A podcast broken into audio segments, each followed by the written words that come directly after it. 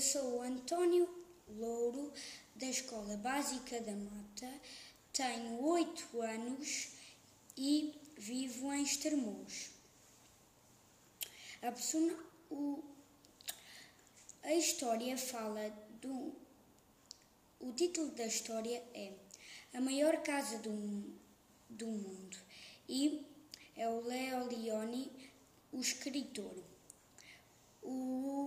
Personagem principal é um caracolinho que era pequenino e gostava muito de ter uma carapaça maior. E foi dizer ao pai que queria ter a maior casa do mundo.